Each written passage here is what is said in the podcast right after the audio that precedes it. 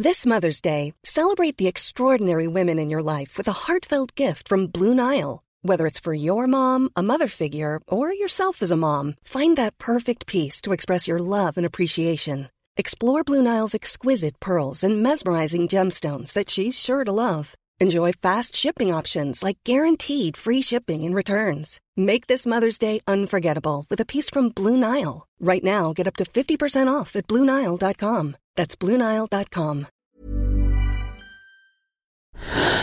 Louis. Je vais dans des écoles, je fais ce que je peux, je raconte mon histoire. Je ne dis pas que c'est un travail d'utilité publique, mais on est plus tant que ça à l'avoir vécu.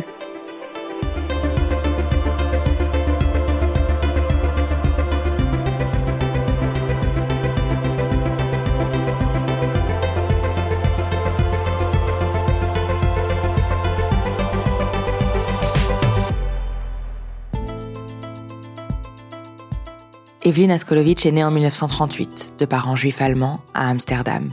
C'est de cette même ville qu'Anne Frank écrivit son journal, dans lequel elle rend compte de la violence qui monte progressivement aux Pays-Bas, de la peur, jusqu'à sa déportation. À l'entrée du 20 juin 1942, dans ce journal, Anne Frank décrit les lois anti-juives qui s'accumulent dans le pays, similaires aux mesures instaurées en France par le régime de Vichy et par les autorités allemandes. Aux Pays-Bas, les lois anti-juives se sont succédées sans interruption et notre liberté de mouvement fut de plus en plus restreinte, décrit Anne Frank. Les juifs doivent porter l'étoile jaune, les juifs doivent rendre leur vélo, les juifs n'ont pas le droit de prendre le tram, les juifs n'ont pas le droit de circuler en autobus, ni même dans une voiture particulière. Les juifs ne peuvent faire leurs courses que de 3 heures à 5 heures. Les juifs ne peuvent aller que chez un coiffeur juif. Les juifs n'ont pas le droit de sortir dans la rue de 8 heures du soir à 6 heures du matin. Les juifs n'ont pas le droit de fréquenter les théâtres, les cinémas et autres lieux de divertissement. Les juifs n'ont pas le droit d'aller à la piscine, ou de jouer au tennis, au hockey, ou à d'autres sports. Les juifs n'ont pas le droit de faire de l'aviron. Les juifs ne peuvent pratiquer aucune sorte de sport en public. Les juifs n'ont plus le droit de se tenir dans un jardin chez eux, ou chez des amis, après 8 heures du soir. Les juifs n'ont pas le droit d'entrer chez des chrétiens. Les juifs doivent fréquenter des écoles juives, et ainsi de suite. Voilà comment nous vivotions. Et il nous était interdit de faire ceci, ou de faire cela. Jacques me disait toujours, je n'ose plus rien faire, j'ai peur que ce soit interdit.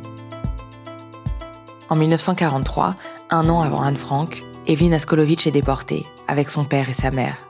Elle passera elle aussi par Bergen-Belsen, le camp dont Anne Frank ne reviendra pas. Evelyn retrouvera Amsterdam, elle, en 1946. Pendant des décennies, elle gardera son récit pour elle.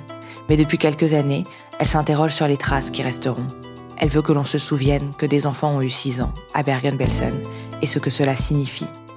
Pour notre mini-série Ne l'oubliez pas, elle raconte son histoire à Elisa Azogi-Burlak. Je suis Charlotte Pulewski. Bienvenue dans Fracas.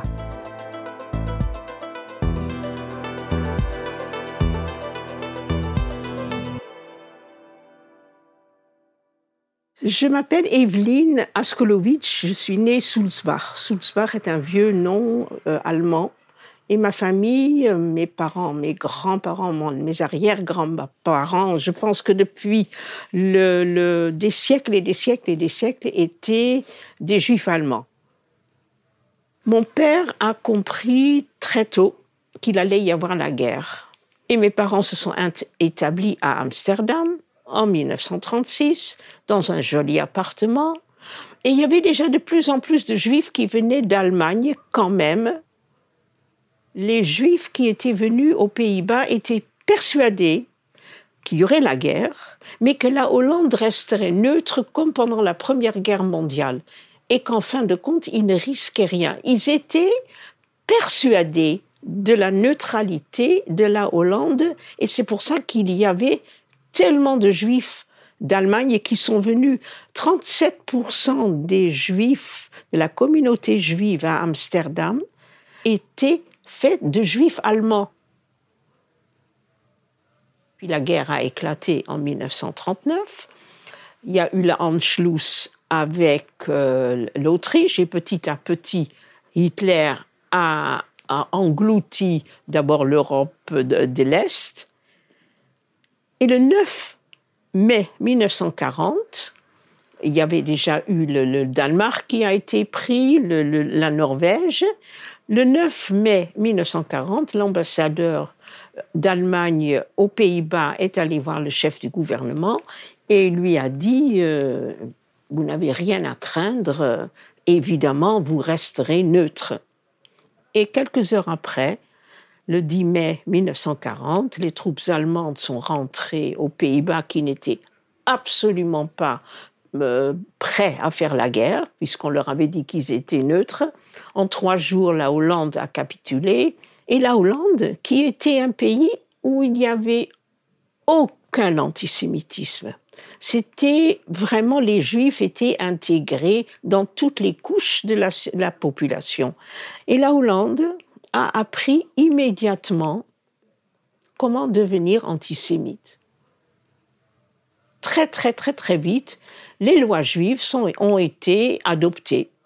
À partir de 1941, les juifs n'avaient plus le droit d'aller dans les parcs. Il y avait marqué sur les parcs euh, interdits aux chiens et aux juifs.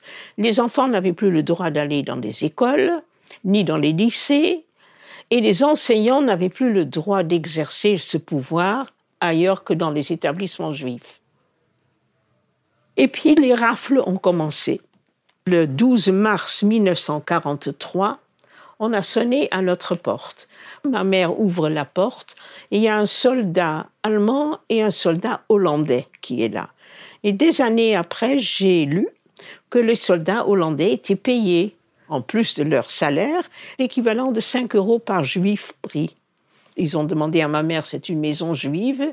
Il le savait parce qu'on avait été donné par des voisins. Et elle a dit, oui, oui, c'est une maison juive. Elle a dit, mais allez chercher où est votre mari, où est votre fille. Et elle est allée chercher euh, mon père et elle m'a cherché et ils ont dit vous faites une valise et un sac, euh, il y en a pour deux trois jours, c'est juste une vérification d'identité. En fait, la valise et le sac ont duré deux ans exactement, presque jour pour jour. Et on a été amené dans le premier endroit qui était le théâtre hollandais, le Hollandse Schouwburg, qui existe toujours, qui a été complètement réhabilité. C'était un peu le Drancy, sauf que c'était un théâtre qu'il n'y avait donc euh, pas de lit, il n'y avait que des chaises, des chaises de théâtre. Il n'y avait pas de sanitaire, il y avait des toilettes qui étaient tout de suite bouchées. Et à la seconde où on arrivait, on séparait les enfants des parents. Je crois que j'ai eu la faculté, comme beaucoup d'enfants, de fermer les portes. Quand on est tout petit, on se, on se protège comme on peut. Et donc, je n'ai pas de souvenir de, de, de, cet épisode deux semaines. Mon père était comme un lion en cage. Il a dit, j'ai entendu parler qu'il y a un camp de travail Furt aux Pays-Bas si on doit déjà être sur, en transport, eh bien, euh, on ira à Fürth. Et Fürth était le seul camp de, pas d'extermination, mais un camp de concentration en dehors de l'Allemagne et de la Pologne. Il avait la dénomination camp de concentration. C'était un camp où les hommes, les femmes et les enfants étaient immédiatement séparés. En sortant du train, Ma mère écrit Je me suis retournée, Evelyne n'était plus là. Les hommes travaillaient, les femmes travaillaient et les enfants étaient dans la baraque des enfants. Du transport où nous, on a été, il y avait 200 enfants. Il y en a 20 qui sont revenus parce que les enfants à Fürth mouraient comme, comme, comme des mouches on a dit à ma mère que j'avais une semaine à vivre parce que tous les enfants étaient affamés. Les parents n'étaient pas là pour leur donner à manger. J'avais quatre ans et demi. Il est évident que les grands enfants de 7-8 ans n'allaient pas s'occuper des petits enfants pour leur donner le peu de manger qu'il y avait. Moi, j'ai attrapé, et ça je m'en rappelle, j'ai attrapé la varicelle. Et je me grattais. Je me grattais comme une malade. Je me grattais. J'ai cassé un thermomètre on m'a engueulé, j'ai pleuré, je pense que j'ai passé mon temps à pleurer, et je me rappelle qu'on m'a donné de l'eau sucrée. Et après, j'ai complètement, j'ai fermé la porte. Et ma mère écrit, j'ai vu Evelyne, hébétée, elle ne savait même plus parler, elle me regardait et elle ne disait rien. Un client avait proposé également à mon père qu'il pouvait lui faire avoir un passeport et qui nous a sauvés trois fois dans, pendant les deux années de guerre, un passeport d'un pays neutre, le Honduras. Il était suisse et le consulat du Honduras à Berne, pour beaucoup d'argent, fournissait des vrais passeports. En fait, c'était des certificats avec photos signés par, par le consul du Honduras que nous étions des citoyens du Honduras. Mon père a pu faire ce, passeport et avant de partir, le certificat est arrivé. On peut se demander pourquoi le certificat, ce certificat a pu arriver dans un camp de concentration, c'est parce que les, Allemands étaient très, très, très à cheval sur les principes et sur les choses qu'il fallait faire, et c'était un pays neutre et on ne pouvait donc pas refuser un courrier venant d'un pays neutre. Et au bout de presque trois mois, on a été mis au transport. Et c'était des, trains à bestiaux. C'était pas des trains de marchandises, c'était des trains à bestiaux. Et on est arrivé dans le deuxième camp, qui était un camp de déportation. C'était Westerbork. Et à la gare, elle voit un monsieur qui la regarde, qu'elle connaît, c'est un ami de mon père. Et il lui dit Tu es Annie Sulzbach et Evelyne, viens vite avec moi. Il la met dans un bureau, il a dit Tu ne bouges pas, tu as ton passeport avec toi Parce que le train allait continuer sur Auschwitz. Et une heure après, il a dit Le train est parti, tu peux venir, tu vas dans ta baraque. Et elle va dans la baraque et elle retrouve sa belle-mère et son beau-père qui avaient été pris. Et Westerbork était un camp qui pouvait être vivable, mais il y avait les trains. On a agrandi la gare de Westerbork parce qu'il y avait beaucoup, beaucoup de trains qui partaient. Et quand un train partait de nouveau avec son convoi, ceux qui n'étaient pas sur la liste respiraient parce que pendant une semaine, ils étaient tranquilles. Mon grand-père, Isaac Sulzbach, est mort à Westerbork et je donne toujours son nom et sa date parce que quelqu'un qui n'a pas de tombe, il faut le dire, il s'appelait Isaac Sulzbach et il est décédé dans un lit d'hôpital le 14 juin 1943. Et mon père est arrivé, peu de temps après notre arrivée, il a trouvé sa mère. Et c'est à Westerbork que le cœur de mon père s'est brisé à tout jamais. Parce que ma grand-mère, Jenny Sulzbach, a été mise au transport euh, vers le, vers le 16-17 euh, juillet 1943. Et mon père a fait des pieds et des mains. Il a couru dans tous les bureaux pour la faire enlever. Et le jour où elle est partie, il l'a accompagnée avec ma mère à la gare et elle pleurait. Et il s'est tourné vers un capot et il lui a dit Écoutez, laissez-la, laissez-la, elle est vieille, regardez, elle pleure, laissez-la. Et le capot lui a dit Monsieur, il n'y a aucun problème. Vous prenez sa place, vous pouvez même emmener votre famille et elle restera là. Et ma mère dit à mon père Mais tu vas pas nous laisser tu vas pas nous laisser, Evelyne et moi. Tu peux pas nous laisser. Et mon père a dit au revoir à sa mère et son cœur s'est brisé à tout jamais.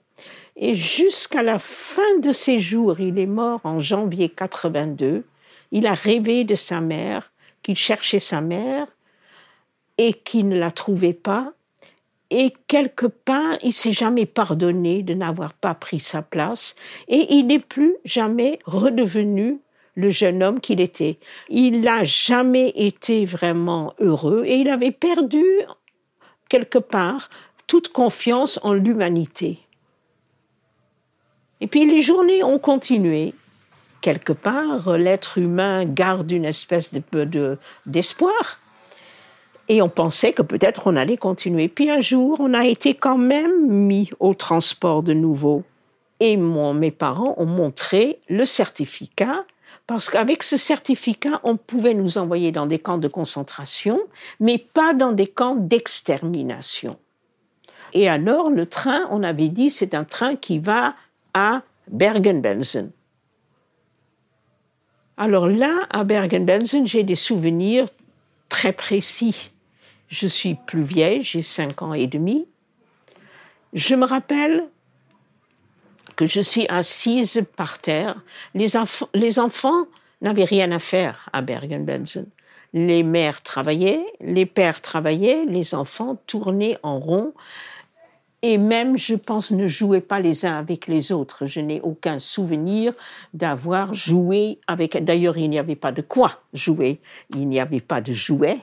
Et je suis assise, je pense, par terre, et j'ai un bout de raffia, un bout de, chanfre, que j'entortille autour de mes doigts.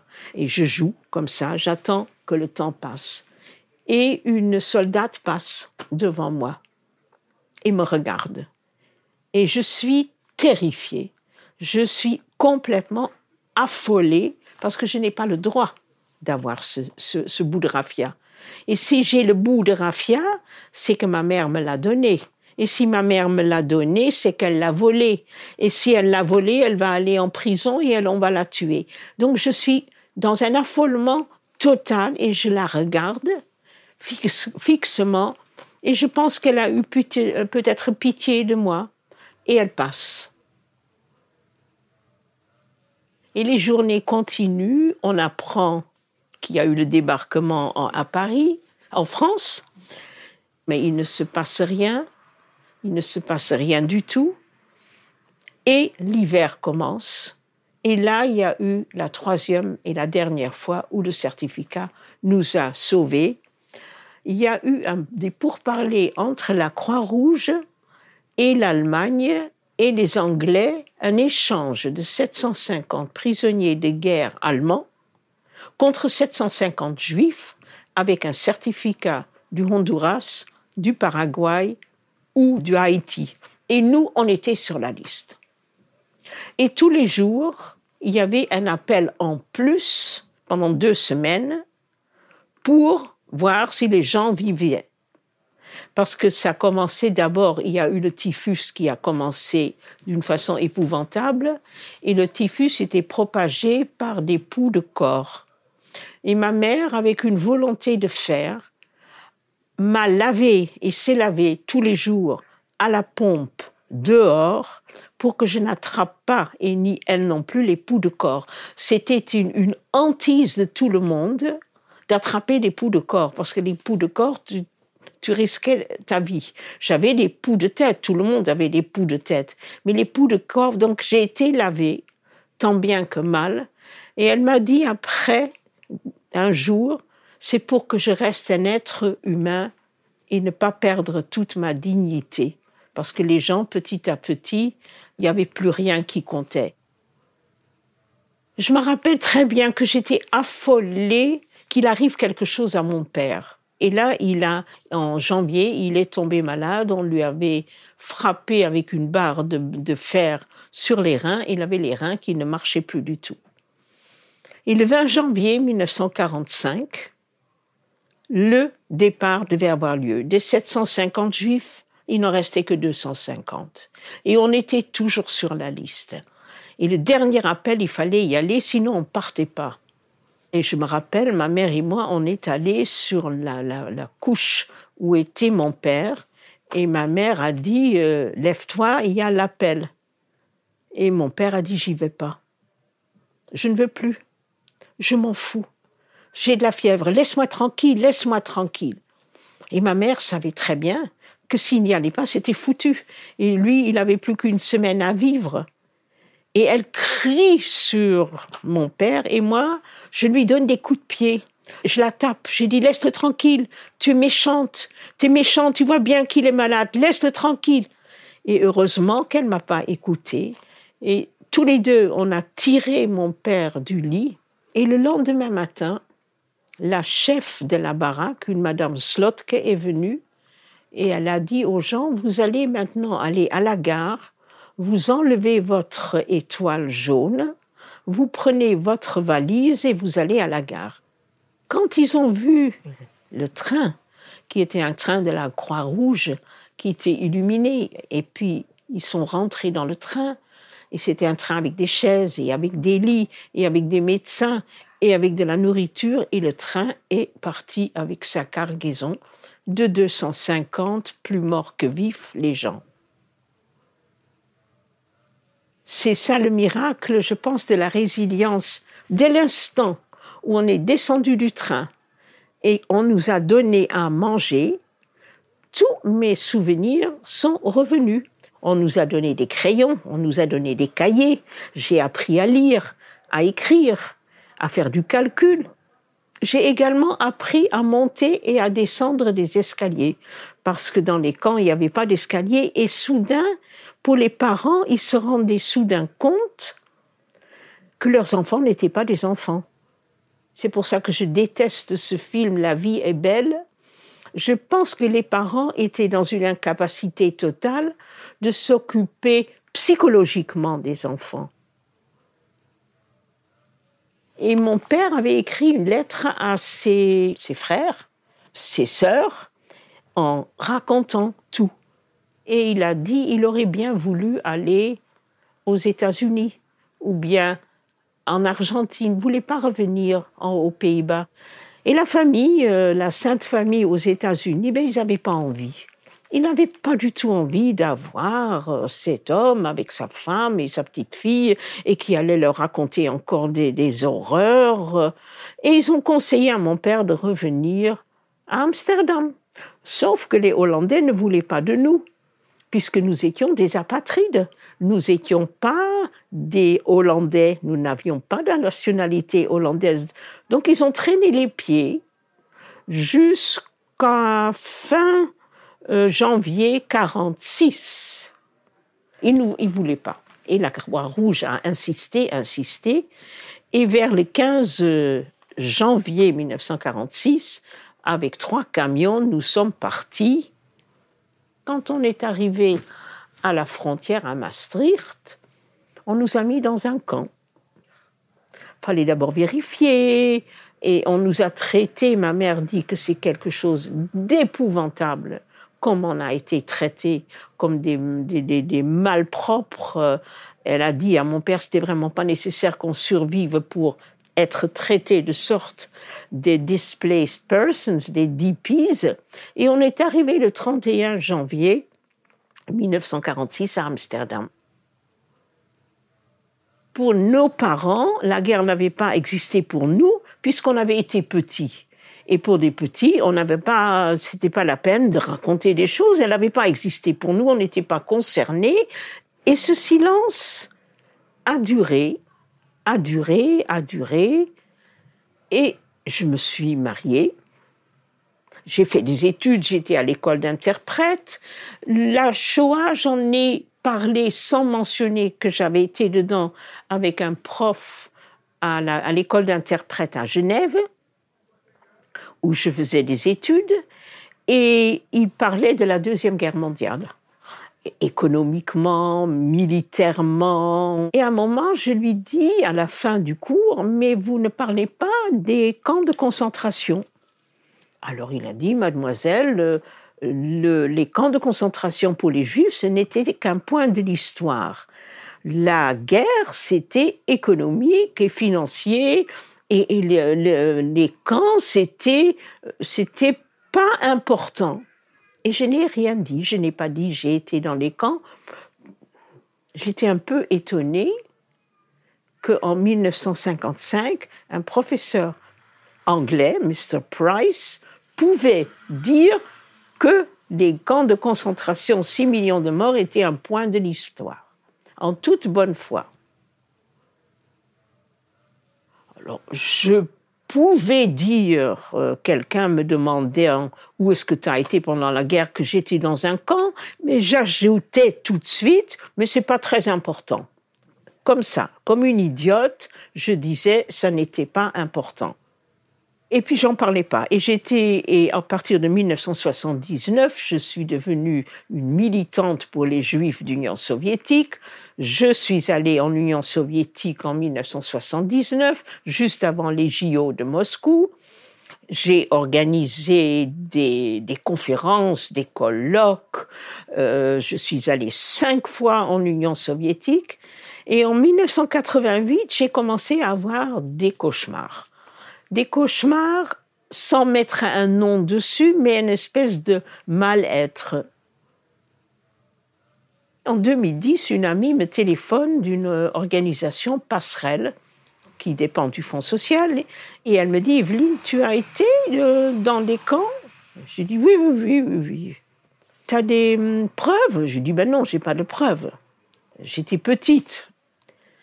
Et le lendemain, j'ai reçu un mail elle a contacté le Holocaust Memorial à Washington, où la Croix-Rouge a déposé tous les papiers.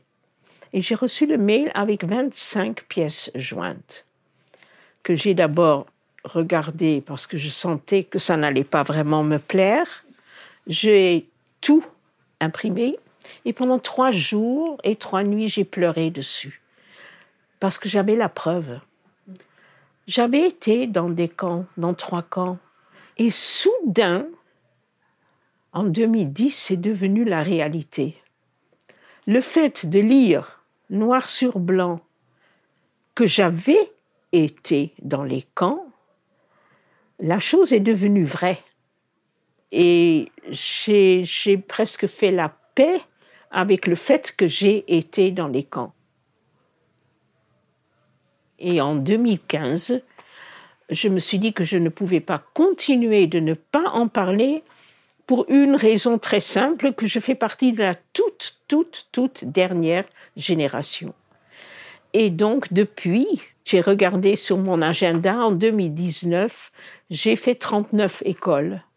Et je suis à chaque fois étonnée et très touchée et émue par l'écoute des, des, jeunes qui m'écoutent. Je pense qu'en y réfléchissant, que l'histoire est importante parce que on vit dans une époque où on dit que ça n'est pas vrai.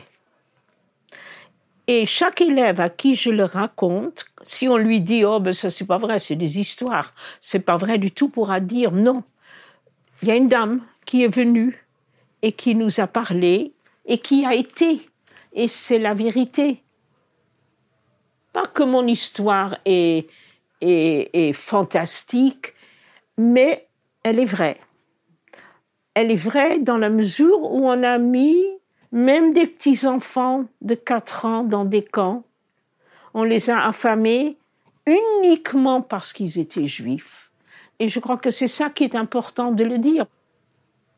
Et c'est pour ça que je le fais pas parce que je trouve que je suis importante et je me sens très humble à côté des gens qui ont été dans d'autres camps, mais j'y étais. On m'a privé deux années de ma petite enfance.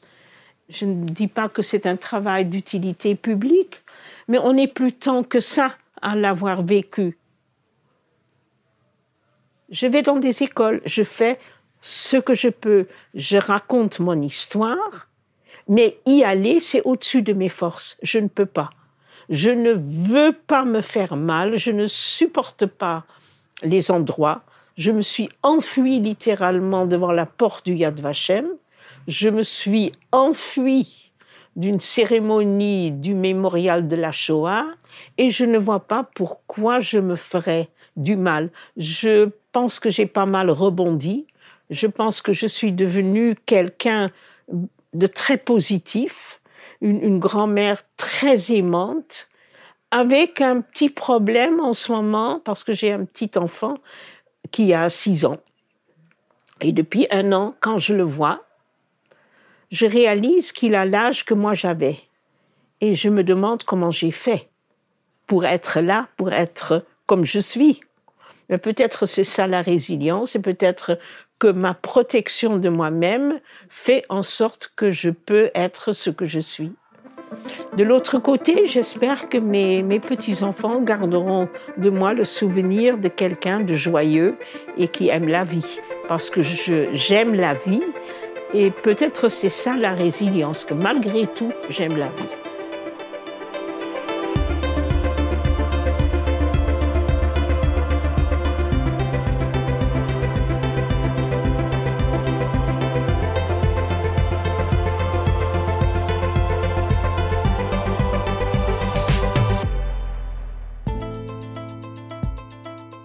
Cette mini-série de fracas, ne l'oubliez pas, a été écrite et enregistrée par Elisa Azogui-Burlac, montée par Anna Tayeb, Louise Emerlet était à l'édition et à la coordination, la musique de Valentin Fayot.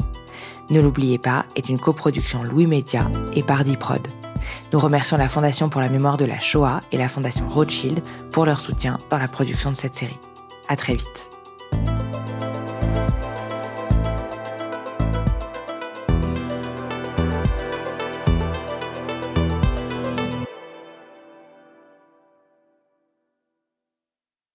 Bonjour, ici Louis Vindel. Vous m'avez peut-être écouté dans Passage, aux côtés de Solal, mais aujourd'hui je vous dis deux mots sur Lettre Zola, une publication soutenue par Louis Média. La promesse de Lettre Zola, c'est d'amener la littérature dans votre boîte aux lettres. Chaque mois, recevez un texte original et inédit par une jeune plume française. Un petit livre d'une cinquantaine de pages, grâce auquel vous pourrez vous plonger dans un sujet de société et découvrir les nouveaux visages de la littérature contemporaine. Mathieu Palin, Blandine Rinkel, Arthur Dreyfus, Abigail Assor, François-Henri Désérable et bien d'autres. Vous pouvez vous abonner à partir d'un peu plus de 6 euros sur www.lettrezola.fr. Bonne écoute et bonne lecture. When you make decisions for your company, you look for the no-brainers. If you have a lot of mailing to do, stamps.com is the ultimate no-brainer. Use the Stamps.com mobile app to mail everything you need to keep your business running with up to 89% off USPS and UPS. Make the same no brainer decision as over 1 million other businesses with Stamps.com. Use code PROGRAM for a special offer. That's Stamps.com code PROGRAM.